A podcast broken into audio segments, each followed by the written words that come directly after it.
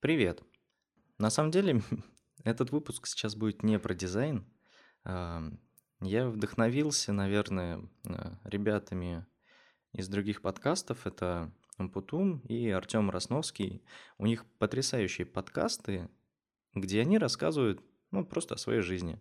Какие-то бытовые вещи, что у них там нового произошло.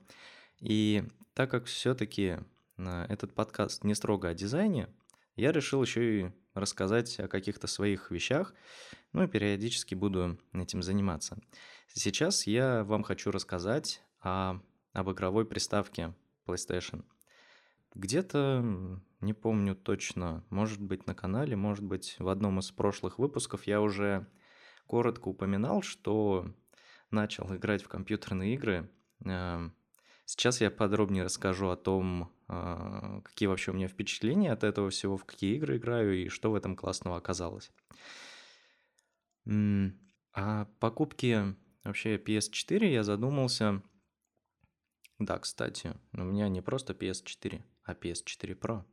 Решил взять так уж на... чтобы надолго. А, о покупке вообще вот этого устройства я задумался после прочтения книги «Лиминальное мышление».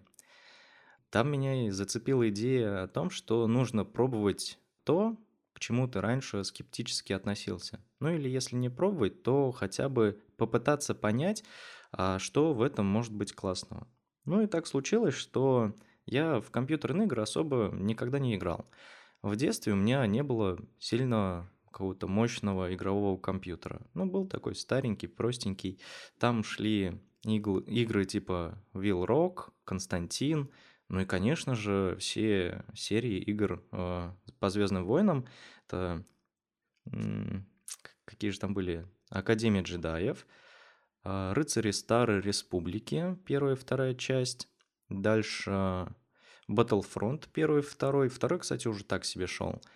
Э, Републик Команда вообще ужасно шло. А про... Еще ж там был The For Unleashed, а, необузданная сила, а, он вообще у меня не шел. Интересная история ради этого была, точнее из-за этой игры была. Дело в том, что когда потом уже, через много-много лет, когда учился в университете, у меня был подкаст «Твиттеромания», и ну, мне выплатили, не знаю, полгода, год не платили там за выпуски, ну, там специальная система, в общем, была. А когда я получил эти деньги, я пошел себе, наконец-то обновил ноутбук, и на нем а, пошла эта игра. Ну, конечно, я не только за игры взял его, потому что давно уже все-таки надо было обновить ноут, но все-таки так, такое воспоминание осталось об этой игре. И потом, в общем-то, я особо в игры не играл. Единственное, что вот у меня там на моем стареньком MacBook 2012 года пошел в последние, не знаю, год, наверное, или полтора назад я играл в Far Cry 3, кажется. Все. Ну, как бы больше я особо ни во что не играл. И тут э, решил взять все-таки приставочку, чтобы, во-первых, ну, не париться с железом для компьютера, ну и время от времени играть. И теперь я так плавненько перехожу к тем играм, в которые сейчас играю. Сейчас активно играю в Last of Us. Это потрясающая, красивая игра. Она душещипательная, особенно если играть в нее на высоких, а, как-то, на высоком уровне сложности.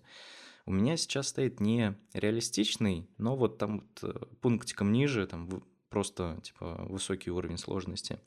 И вся фишка в том, что а, ты пытаешься выжить в мире после, не знаю, конца света, с несколькими там патронами, у тебя всегда оружие ограничено. Просто вот как бывает в каких-то шутерах, играх, когда у тебя там куча оружия, не знаю, чуть ли не бесконечное количество, и ты бегаешь, мочишь всех вокруг направо, налево, не задумываешься ни о чем. А здесь, получается, тебе нужно проявлять тактику. То есть нельзя подойти там к зомби, особенно если это щелкун, ну, если там посмотрите обзор э, того же Антона Логвинова на YouTube на эту игру, то вы поймете, о чем я сейчас говорю. И получается, что нельзя вот просто так к этим чувакам подойти, потому что они тебя, ну, съедят, убьют, короче, заново тебе придется играть. А тебе надо, знаете, как из-под тяжка зайти, сбоку, аккуратно, ножичком в шею, и все. Ну, на самом деле, вот эта игра, она еще и про то, как себя могут люди вести в таких вот стрессовых ситуациях. То есть, коротко, сюжет игры. Все начинается с того, что там я что-то уже не помню, потому что я в нее начал давно играть, и, знаете, так вот по часику играю, может, э, в неделю. Ну ладно, не по часику, два часика, может. А, и получается, что вот какой-то там вирус, а, все люди ну, почти большая часть населения, как полагается, вымерла, остались самые стойкие. И тут выясняется, что есть девочка, которая, у которой иммунитет. И вот я, как главный персонаж, точнее, играю за главного персонажа, который, в общем-то, эту девочку ведет в, в госпиталь, где люди, специальные врачи, смогут а, вытащить из нее вот это вот, как-то не знаю, там, короче, изучить ее кровь, сделать из этого противоядие, не знаю, от этого вируса и излечить все человечество. Ну, это коротко как бы о чем. И на пути ты встречаешь эм, всяких зомби, там есть несколько разных э, типов этих зомби. Есть обычные люди, которые бегут на тебя, прям как в «Ходячих мертвецах», а есть так называемые щелкуны, которые, ну, ты можешь мимо них очень тихо-тихо пройти, а, то есть они тебя не увидят, но они прям реагируют на звук. И если ты будешь там греметь идти, то, конечно, они тебя увидят, подбегут и укусят. Причем от них нельзя просто взять там кулаками отбиться. Тебе нужна либо там какая-нибудь крутая дубинка, либо пистолет. А пистолет у тебя всегда с малым количеством патронов. То есть жалко как-то тратить, поэтому приходится из-под тяжка что-то делать, чтобы выжить. Есть еще какие-то совершенно невообразимые гигантские э, зомби, которые кидаются в тебя порами, и нужно убегать от них, э, не знаю, там из огнемета стрелять, убивать. И так проходит вся игра. Но, как выяснилось, зомби в этой игре не самые страшные персонажи. Куда страшнее это те же самые люди, которые выжили. Потому что каждый, каждый старается по-своему выжить, и нужна еда, нужны патроны, и тебя на каждом углу пытаются убить, э, обворовать и все такое. Жуть.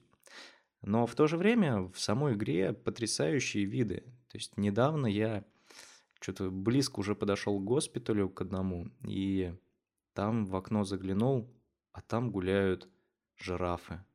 Черт возьми. Это красота такая. Я аж сам минут, не знаю, на, на пару минут, ну, просто остановился, любовался, смотрел, что они делают. Мне кажется, если бы эта игра поддерживала шлем виртуальной реальности, я бы, наверное, накопил бы и обязательно его купил, потому что, блин, ну это реально круто. Это... Если у вас есть плойка, обязательно возьмите эту игру и поиграйте. Еще Одна игра, которая мне очень понравилась, это Гран Туризма. Эм, эту компанию делает, э, точнее, эту игру делает компания, которая больше другими играми не занимается. И вот этот Гран Туризма, как бы так сказать, он является а, для гонщиков, у которых нету средств на то, чтобы там практиковаться на трассе, таким вот э, симулятором гоночным, где они тренируются. И ну, сама по себе игра тоже очень классная, она реалистичная. Ну, опять же, как мне кажется, у меня то есть опыта в играх нету, но вот после, не знаю, Need for Speed Most Wanted, в который я в школе играл, или еще есть, эм, как он, Flatout, там первый, второй, тоже убийственные такие гонки, то это совсем другая игра. А, Ее больше можно сравнить а, с игрой из детства, тоже вот Тока Race Driver 3 была такая игра, еще я помню, у меня на, на, на компьютере была Windows XP, вот она там шла. на Висте или там на семерке, кажется, уже не заходила эта игра, не запускалась в смысле. Ну и, соответственно, про Гран Туризма. Это не просто игра на то, чтобы погонять по трассе. Там есть э, музей, в который можно просто залипнуть и изучать историю автомобилей. То есть, если вам нравятся, ну, вообще автомобили, вот мне, например, они нравятся, хоть я даже водить не умею, то есть у меня прав нет. Но вот эта игра мне очень понравилась э, тем, что там есть э, ну, раздел вообще с историей автомобилей, с историей брендов.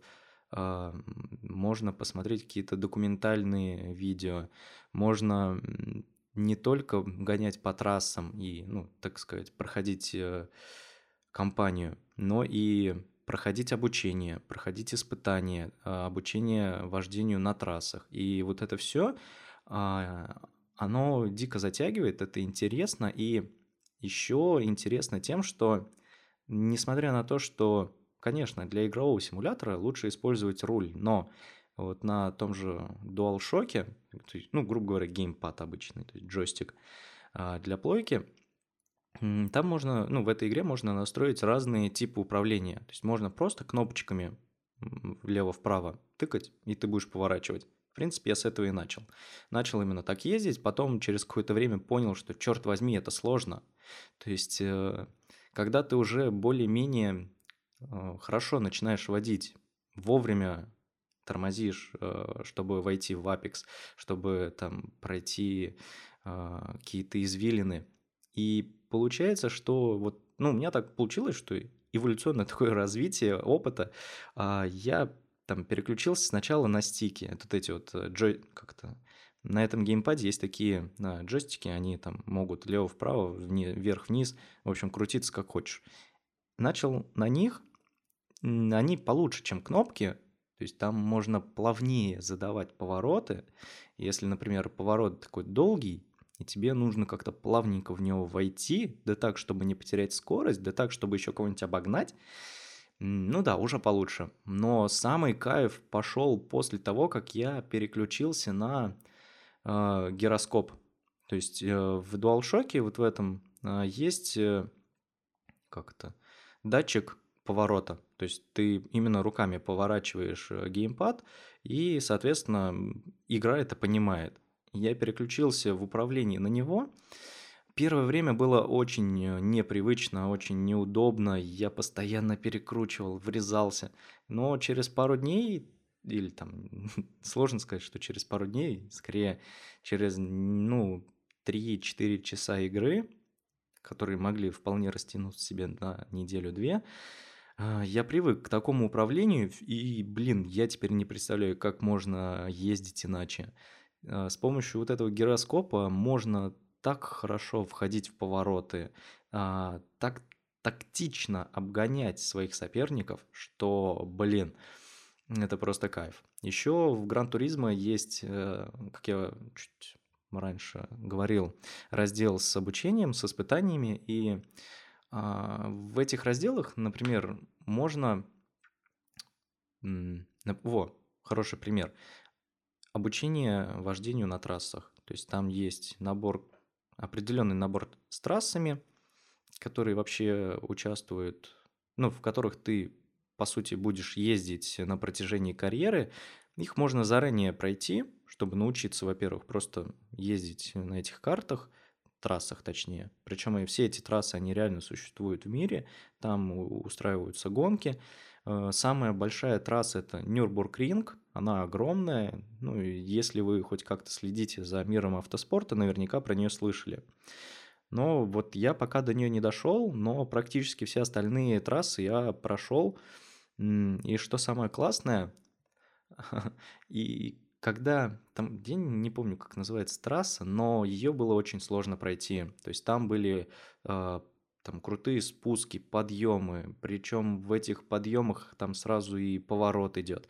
То есть нужно было приловчиться так, чтобы ты, во-первых, их всех обогнал или, например, успел проехать за определенное время этот, эту трассу, и при этом, чтобы никуда там на, с дороги не слететь. Ну, я мучился, не знаю, несколько вечеров, чтобы пройти эту одну гребаную трассу. То есть, если сравнивать это с тем же Need for Speed, там, Need for Speed Most Wanted, например, ты, потому что ты, я не помню даже, в какие еще ты играл в Need for Speed, то там, в принципе, блин, гони да гони. То есть, неважно где, ты все равно скорость не потеряешь, а если чуть потерял, то нитру как втопил и вперед. А здесь получается фигушки. То есть ты, если даже там а, правыми колесами заехал на гравий, все, ты теряешь скорости, у тебя геймпад дребезжит, ты понимаешь, что, черт, надо как-то на трассу возвращаться. И так вот, я несколько вечеров мучился, проходил, и когда прошел эту трассу, это такой восторг был. То есть это детский восторг, когда ты радуешься, что черт возьми, у тебя получилось. Еще, что меня порадовало в плойке, там по умолчанию она записывает видео твоего прохождения. Там нажимаешь на там, кнопку PS, кажется, или а, Share, и у тебя есть возможность либо там сохранить фото, либо прям кусок видео. Но я как проехал эту трассу, сохранил себе кусок видео на память, потому что это был идеальный круг. Вот прям идеальный. Все как надо. Прям радость. Ну, просто повышает настроение, прикольно. Отдыхаешь от работы. Ну, конечно, глаза тут не особо отдыхают, потому что пялишь все равно в монитор. Но, в общем-то, эмоции, эмоции это хорошо. Вот, это, наверное, две самых таких крутых игры, в которые я сейчас играю. Также у меня есть, од... то есть во, по всей вот, там, сколько у меня, с начала года, наверное, вот эта плойка, я прошел только одну игру, это Far Cry Primal. Ну, она тоже классная, но я бы не сказал, что она такая классная, как Last of Us или Gran Turismo, но это обычная такая ходилка, где нужно выполнять миссии, там открытый мир – то есть ты можешь не, не последовательно выполнять задание, а просто вот пошел, погулял по миру, какое-то задание нашел, выполнил его. Все. Вот, кроме... Какие вот у меня еще игры есть? Вот, получается, Last of Us, Gran Turismo, вот этот Far Cry Primal и Far Cry 4, потому что я их купил самыми первыми, вот эти две игрушки, а, Far Cry, они были прям в одной коробке, две игры там что-то со скидкой. Кроме этого, у меня еще есть а, Resident Evil 4. О, точно, вспомнил. Resident Evil 4 это вот тоже одна из тех культовых для меня игр, в которые я играл э, с своим другом, одноклассником еще в школе. Мы по вечерам играли, ну, то есть собирались у меня, играли в эту игру под, пригло- под предлогом, типа, мы делаем уроки, но на самом деле мы играли. И когда в комнате темно, и там где-нибудь выпрыгивает этот монстр. О! Впечатления, конечно, были хорошие. Вот. Ну, я по старой памяти решил взять эту игру, ну и начал потихоньку проходить, и застрял сейчас на одном моменте. Потому что прохожу стараюсь проходить на сложных, хотя в детстве, помню, проходил ее вообще, ну, то есть старался все игры вообще проходить на легких э, уровнях сложности, ну, потому что так прикольнее, веселее, не надо запариваться. А вот сейчас я решил, а почему бы не запариться? Интересно же, потому что, ну, не знаю, может, это взгляды как-то меняются, но сейчас намного интересней проходить игры на высоких уровнях сложности, потому что там нужно уже включать мозг, думать, а как тебе лучше вот это сделать? То есть откуда тебе, с какого бока подойти? Или, например, вот как в том же Last of Us, Например, можно там поднять бутылочку, кинуть ее куда-нибудь об стену, чтобы отвлечь э, какого-нибудь этого щелкуна или наоборот группу людей и прошмыгнуть мимо них. Почему бы нет? То есть тоже вот такой элемент э, на подумать.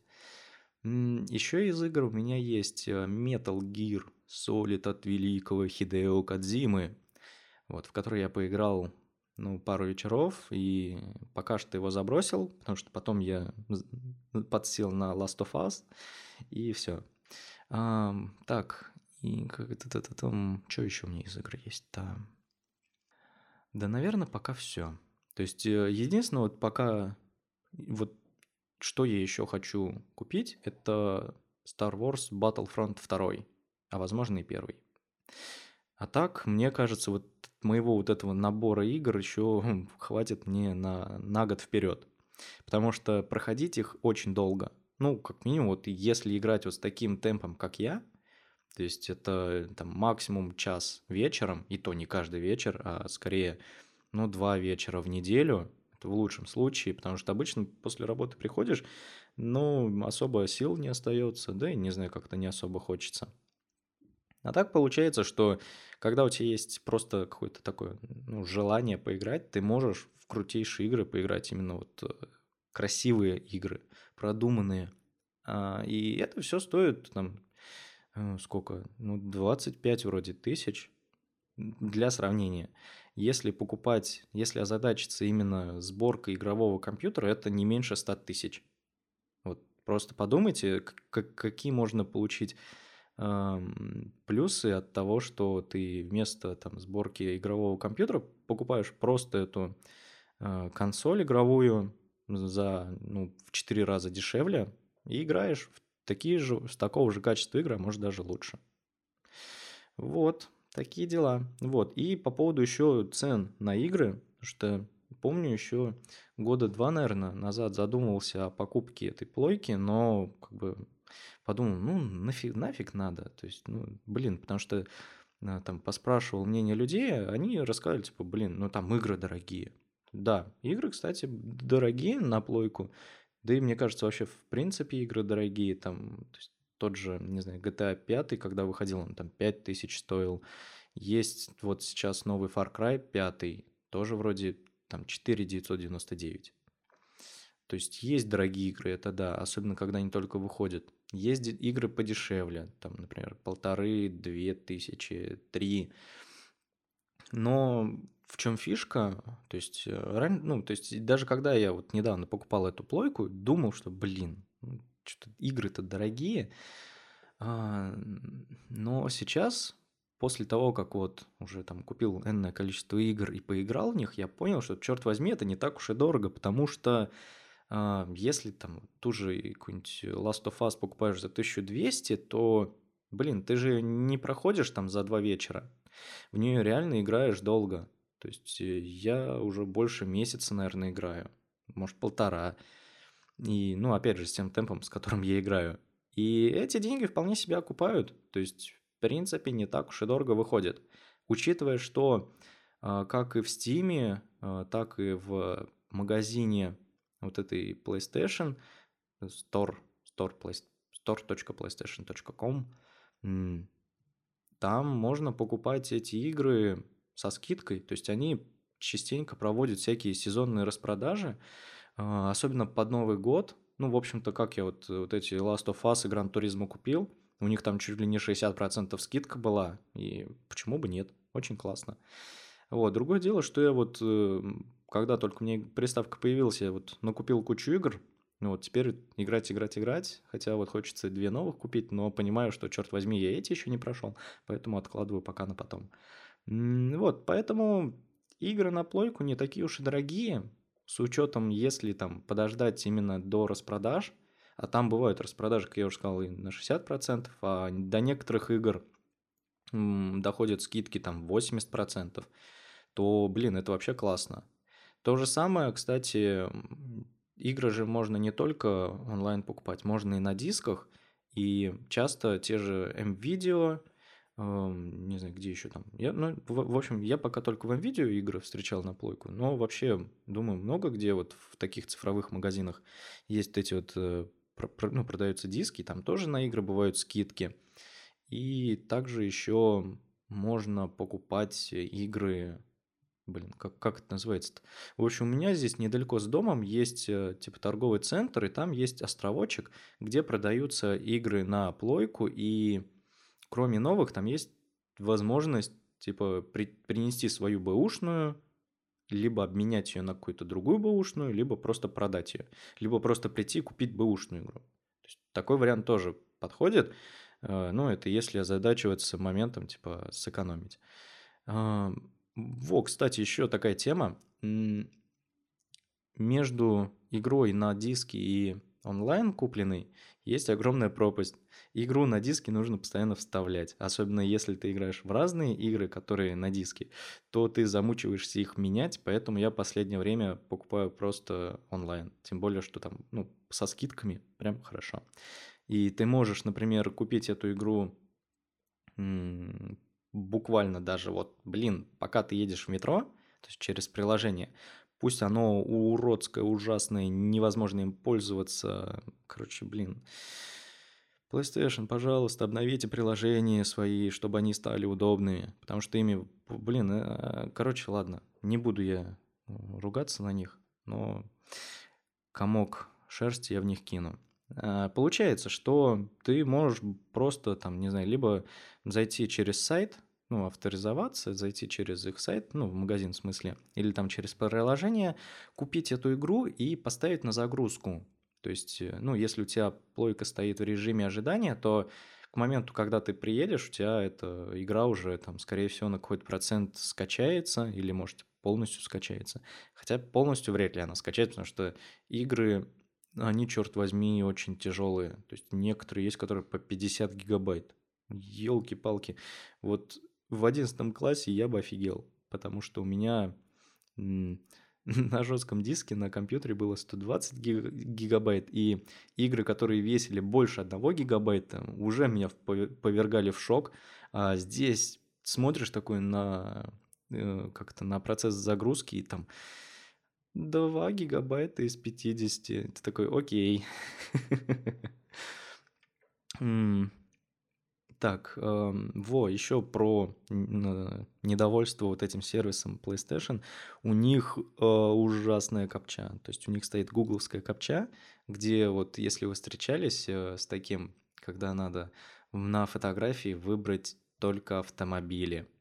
И, блин, это еще самое простое. Я как-то себе пытался поставить, э, точнее, я поставил себе на компьютер так называемое приложение PS Vita, что ли, называется. В общем, это приложение для плойки, с помощью которого ты можешь удаленно играть на своем ноутбуке. То есть, например, у тебя какой-нибудь допотопный, ни разу не мощный ноутбук, ты вот это приложение ставишь, авторизовываешься и удаленно играешь э, через плойку. То есть там происходит, ну, на ней происходит, происходят все вычислительные мощности, а тебе приходит только картинка. То есть, ну, достаточно иметь хороший канал интернета. И все.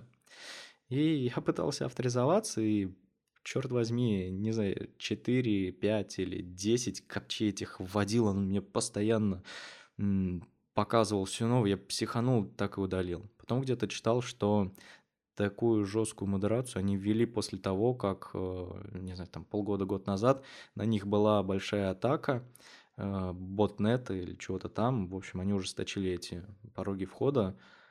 Ну вот даже я хоть и человек, но не смог их пройти. Вот такие дела.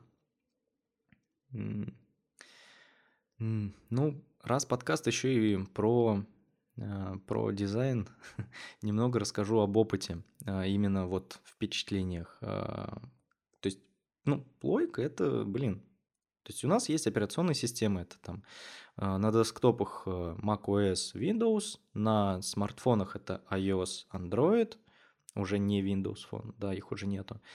Эм, и там у тебя есть интерфейс, с которым ты взаимодействуешь, и приложения, которые сделаны в этих операционных системах, они в принципе между собой плюс-минус похожи, потому что есть ну, определенные гайдлайны, по которым советуют разработчикам и дизайнерам оформлять свои приложения. Например, у iOS это там, ну, соответственно, свои гайды, у Google там, свой материал дизайн. А в плойке получается, ну, есть вот эта сама оболочка, и, но несмотря на это, у каждой игры вообще свой интерфейс. То есть э, в Ведьмаке он совершенно ужасный, он такой а компьютерный, все элементы мелкие и просто, блин, без крови в глаз, из глаз ты не взглянешь на этот интерфейс. В Last of Us интерфейс просто потрясающий, потому что его практически нету. То есть, когда ты играешь и там, ну, ни с кем не, сраз... не сражаешься, а просто идешь куда-то, у тебя все детали интерфейса пропадают. Ты реально просто наблюдаешь картинку, ты как будто в фильме. А, еще отдельно хочу сказать про возможность вообще писать То есть, например, можно сделать скрин и отправить его в Твиттер и подписать какое-то сообщение. Писать сообщение можно несколькими способами. То есть э, можно, там вот есть виртуальная клавиатура, можно кнопочками там вверх-вниз, право-лево а, набирать буковки, а можно там нажать на э, правый стик и с помощью гироскопа наводить на определенные буквы. То есть это тоже интересный такой опыт взаимодействия с устройством, ну, на тему того, как вообще писать сообщения. Вот, на этом все. Думаю, все, что хотел, рассказал. А, поделился впечатлениями. Думаю, что в ближайших выпусках, ну, там, через один или так, ну, буду делиться своими впечатлениями, потому что хочу еще рассказать про э, наушники AirPods, которые недавно начал использовать вместо проводных, и ну, про что-нибудь еще тоже найдется рассказать. Буду делиться впечатлениями. Если вам такой формат понравился, буду благодарен, если напишите мне там в личку в Телеграме, в Твиттере, ну или в комментарии к подкасту. Спасибо, что слушали. До скорых встреч. Услышимся.